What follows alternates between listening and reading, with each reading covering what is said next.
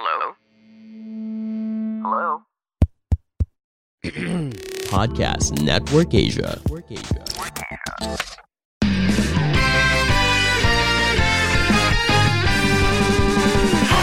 Welcome to Happy Spouse, Happy House Podcast. Ako po si Chinkee Tan. Ako naman po si Coach Nove. Nandito po kami, building strong relationship, one family at a time. Dahil kami ay naniniwala, bawat pamilya may pag-asa.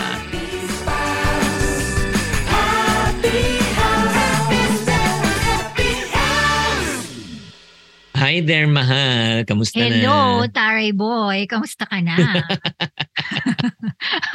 Ay, nako. Alam niyo, mga friendship, no? Itong maiden episode namin. Ayan, daming mga plano at saka not only that, bago ko namin matapos tong script na ito, ang dami namin pinagdaanan ng pagdiskusyon. Oo. Yes, ganun. Ganun talaga ang 23 years of marriage, no? Well, anyway, before we even start this, no, at bago nating kwento siguro, and just want to welcome everyone sa maiden episode po namin. I hope that this won't be the first and the last episode. Yeah. Hindi, bakit ba natin naisipan tong umpisan tong podcast channel for Happy Spouse, Happy House? Siguro maybe we can tell the story about ano bang history nito bago tayo naging Happy Spouse, Happy House. So before po kami po ay Happy Wife, Happy Life. Dahil kami po ni Chinkee, I think, I'm not sure, mahal, please correct me if this is 2009 or 2008 yung gumawa ka ng letter. Can you tell that story? Yeah, actually I just posted a simple quote that I've been helping yung mga married couples, no? Meron kaming couples group during that time, and basically I just encouraged them, and specifically pinost ko sa Facebook, sinabi ko, it doesn't really matter how right we are as husbands. If ever we hurt our wife's feelings, we are already wrong. Eh, nang dahil dyan, sobrang nag-viral, million talaga ang mga views, hundreds of thousands of comments, and marami ng shares. And because of that, we saw that there's really a need for mga couples na talagang to be coached, guided, and mentored. So we started nga the Happy Wife, Happy Life. Pero along the way, somewhere down the road, may mga nagprotestang mga mister. Ano sinabi, Mal? Oo nga, bakit? Wife lang ba dapat maging happy? Which is true, and I think Happy Wife, Happy Life is now more than 10 years, and we have a followers of 170,000 na in Facebook, if I'm not mistaken. Correct me if I'm wrong. And then we also have our YouTube account. Sobrang dami na rin natin doon. I think 16,000, or correct me if I'm wrong, but I'm not with numbers. But what we are trying to say here, kasi wala naman talagang academy for marriage couples, di ba, mahal? So parang, especially this pandemic, masyadong na-ignite din yung issue about families eh.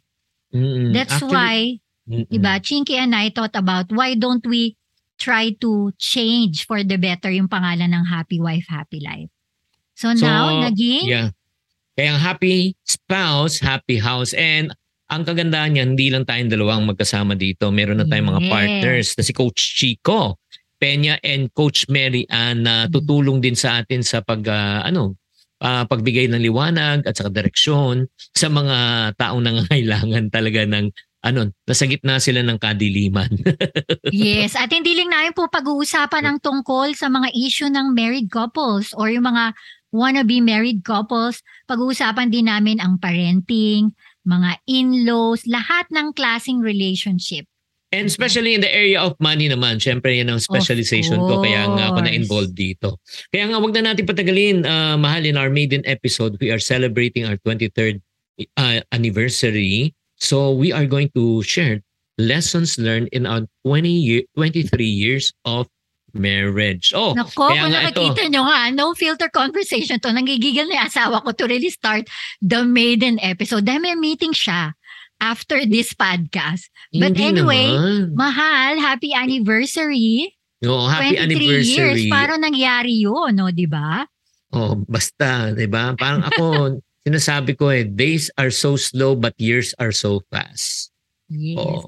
At ang ikukwento po namin sa inyo, dahil sa totoo lang yung 23 years of marriage, madami kami talagang natutunang lessons. Pero may pinili po kaming 10. Pero ang gagawin po namin sa podcast, para hindi kayo mahilo-hilo sa pakikinig, gagawin po namin part 1, part 2 para mas ma-absorb po natin ang inyong pakikinggan or kung kami po ay pinapanood nyo in this podcast. So, okay, bago tayo mag-start, no, let me explain muna why is it important for us to learn, okay?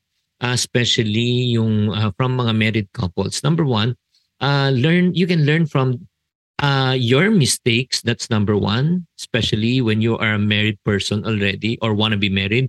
Or number two, you can learn from other people's mistakes. Ikaw, tatanungin kita, mahal, ano sa palagay mong better?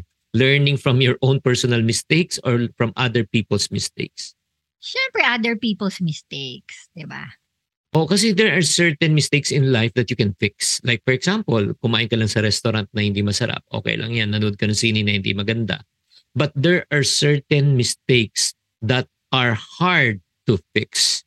Kaya nga ang parating tanong ko, kung nagkamali ako, reversible ba or irreversible? And unfortunately, nakakalungkot man sabihin, wala nang ang preparation for marriage. Wala nang school na nagtuturo po sa atin. And marriage is one of the mistakes that are irreversible. Once nagkakamali ka, no return, no exchange. Di ba? O, tama yan, mahal. I still remember when we just, engage season natin, di ba? We talked to about 16 couples, I still remember. At ang dami natin natutunan sa kanila. And noong naging nasa marriage zone na tayo, talagang madami tayong na-absorb, natutunan. So yung mga mistakes na nagawa nila, ng mga couples na yon na we went to, ay hindi na namin nagawa kasi natuto na kami from them. So my friendship, and if you're listening to this podcast right now, rather than making them, do you think it's wise for you to learn and avoid them? Give me a nod if you agree. So mga friendship, huwag na natin patagalin. Get a piece of paper or start taking digital notes. Marriage lesson number one that we learned in our 23 years of marriage is don't try to change one another. Yes. Alam ko po no na one way or another, madami tayong expectation. No? Like for example, madami tayong sinasabi natin na sana mabago yung asawa ko sa ganitong area ng buhay niya or ganitong area ng buhay niya. And then you're trying to fix it. But the truth is, we cannot try to change one another. Di ba, mahal? Totoo lang. Kasi you know what? One thing that I've learned in life, you cannot change others, but you can change yourself.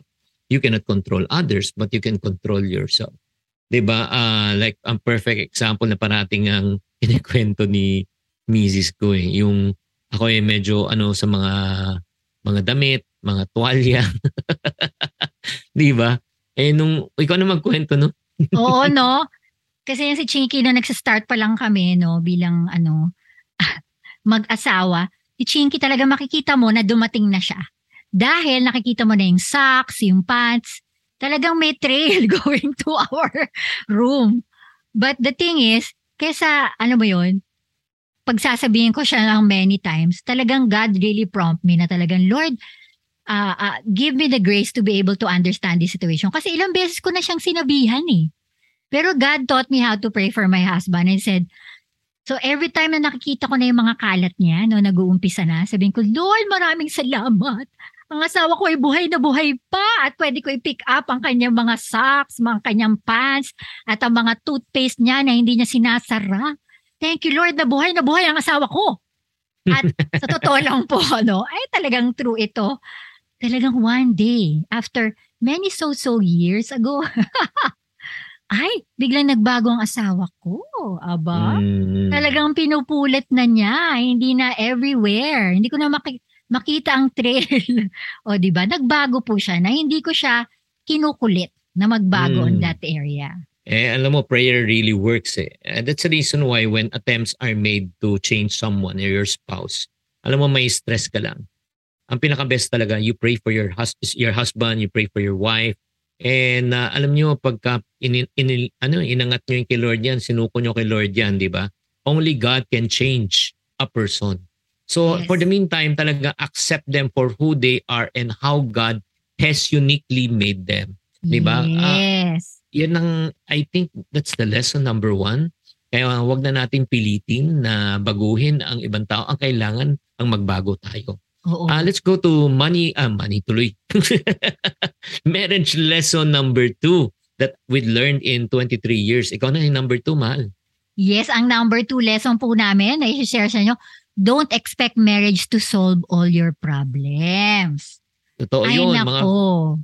Alam mo, ito lang sabihin ko sa inyo ha, lalo na yung mga hindi pa, or let's say you're engaged or planning to get married and settle down, you need to fix your issues first in life before you get married. Why? Or else you will just bring it to the marriage. Marriage is not a cure-all. No, ang ito may ano to eh, may partnership to eh. Meron tayong tinatawag na equal responsibility. You need to work it out. Kailangan magtulungan po kayo. 'Di ba? Hindi mo pwedeng sabihin na ay problema mo 'yun. Hindi, ang problema niya problema pa rin. 'Di ba?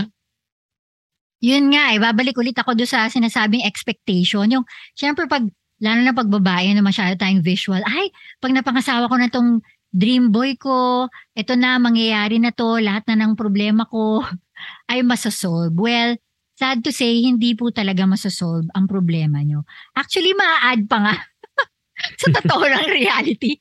Maa-add, dahil mag-a-adjust ka ulit sa another person, di ba? So, yeah, and that's the reason why it's very important no, as a couple, as a spouse, na kailangan meron kayong commitment and promise to one another that you are going to help each other in good times and in bad times. Tulungan. Yes, you journey together. Kung may issue, may problema, harapin together. Okay? Tama. Yun ang magiging maganda kasi maging mas strengthen yung inyong marriage, mas strengthen inyong communication level and how you and also how you make decisions in life as a couple. Yeah, right now, let's go to marriage lesson number 3 over 23 years of marriage. Ito talagang sikreto ko talaga. Kung bakit hanggang ngayon eh talagang nagmamahalan at di kami talagang nagtitiisan with one another. We go to God when we don't have the answer in our marriage. Yan ang importante talaga.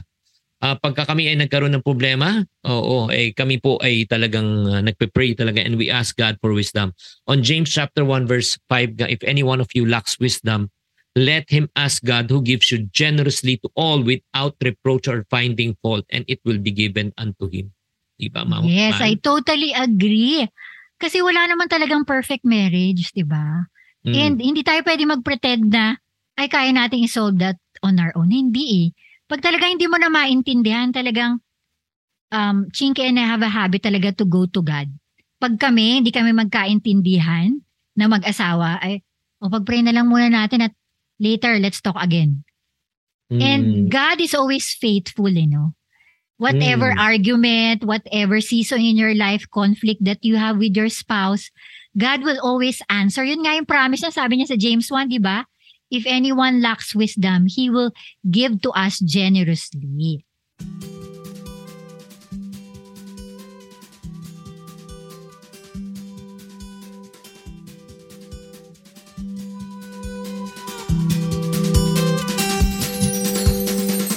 Adoption and foster care is something that a lot of people think is a good idea, but rarely take the practical steps towards actually pursuing. Rohe Foundation is here to provide you with enough information and a lot of inspiration to keep you moving forward on that journey. I'm Krina Henson, and this is the Family is the Answer podcast, and we're powered by Podcast Network Asia and Podmetrics.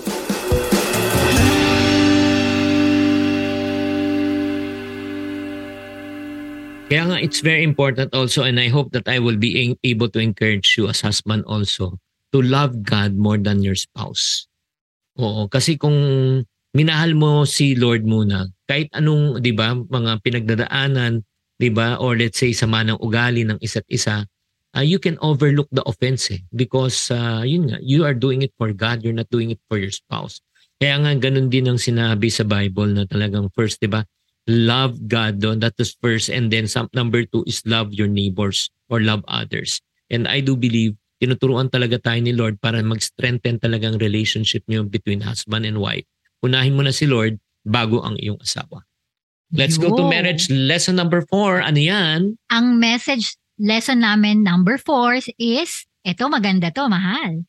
Ang natutunan namin, sex with your spouse is a must and you have to have lots of it. Ito lang, warning lang ha. Warning lang ang mga friendship ha. Huwag lang araw-araw ha. Please. Oo, gabi-gabi lang. And you know why? Ito lang ha. 1 Corinthians chapter 7 verse 3. Sinabi niya, the husband should fulfill his marital duty to his wife and likewise the wife to her husband. Bakit kaya sinabi ni Lord to? Kasi alam niyo sa totoo lang ha.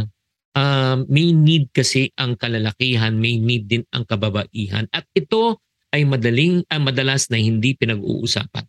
Totoo, tabu yun. Specifically, di ba? Talaga may nangyayaring ganun, mahal, di ba? Yung sexless marriage. Oo. No? Ano sila? Parang ano lang, housemate or home partner. Sad yun because God really created us to be, you know, to have that intimacy with each other. Eh. We were made to do that. That's why we should not withhold.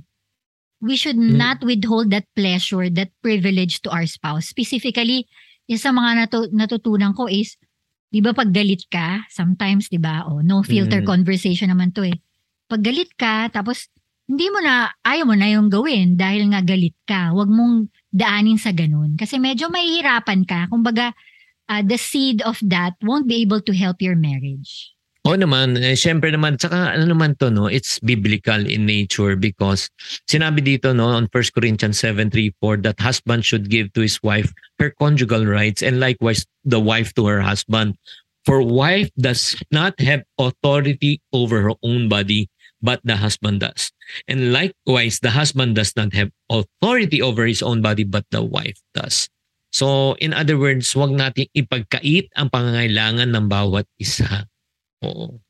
Eh paano nga daw mahal pag sinasabi yung mga tanong dyan na parang paano kung hindi naman niya deserve o diba? Or paano kung hindi ko talaga feel, kailangan bang pilitin yun? May mga pagkakataon diba?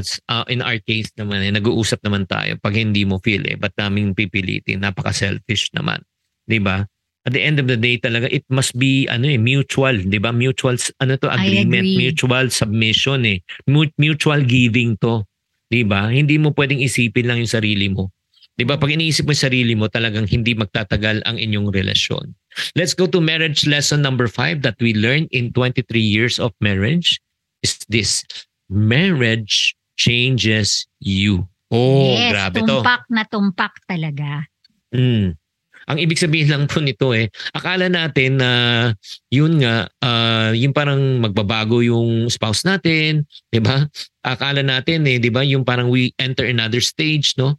Ang importante talaga that you must be willing to change.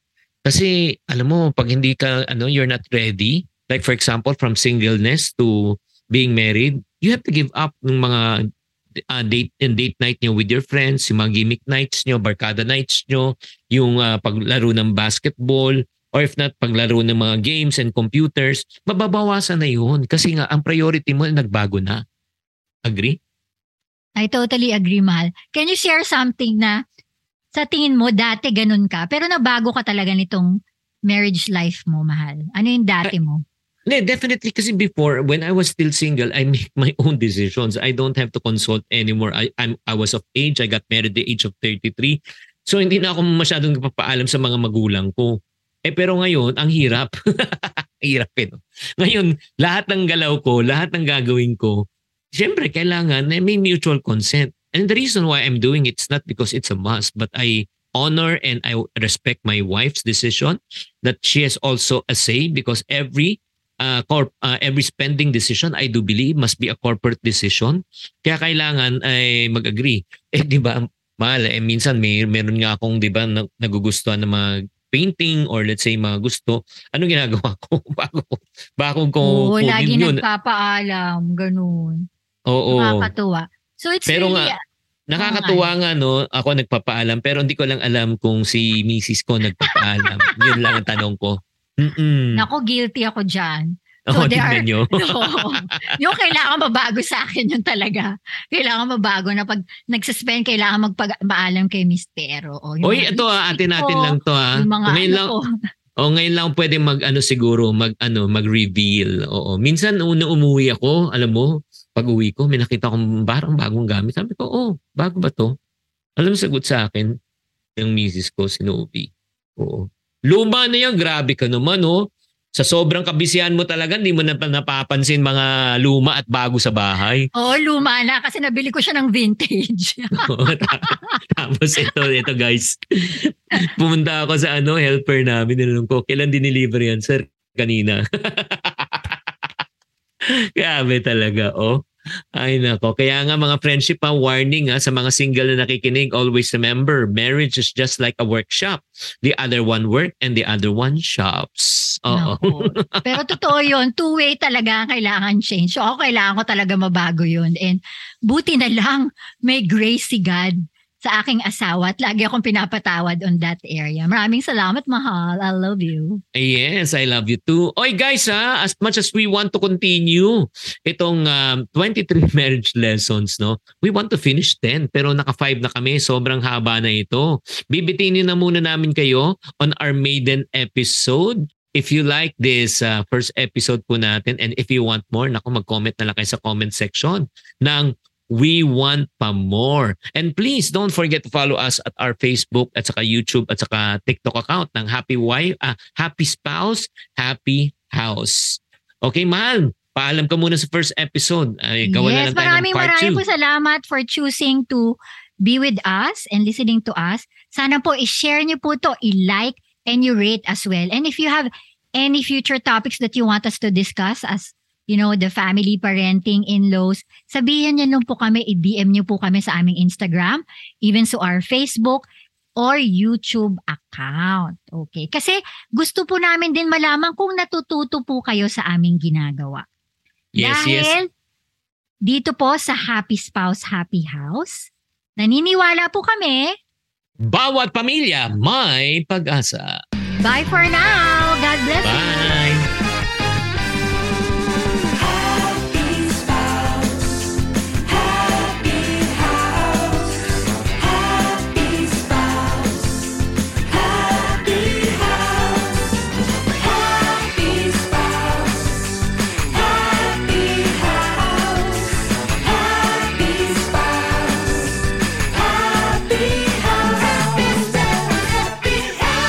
Spouse, Happy. The views and opinions expressed by the podcast creators, hosts, and guests do not necessarily reflect the official policy and position of Podcast Network Asia, the hosts of the program, or other programs of the network. Any content provided by the people on the podcast are of their own opinion and are not intended to malign any religion, ethnic group, club, organization, company, individual, or anyone or anything.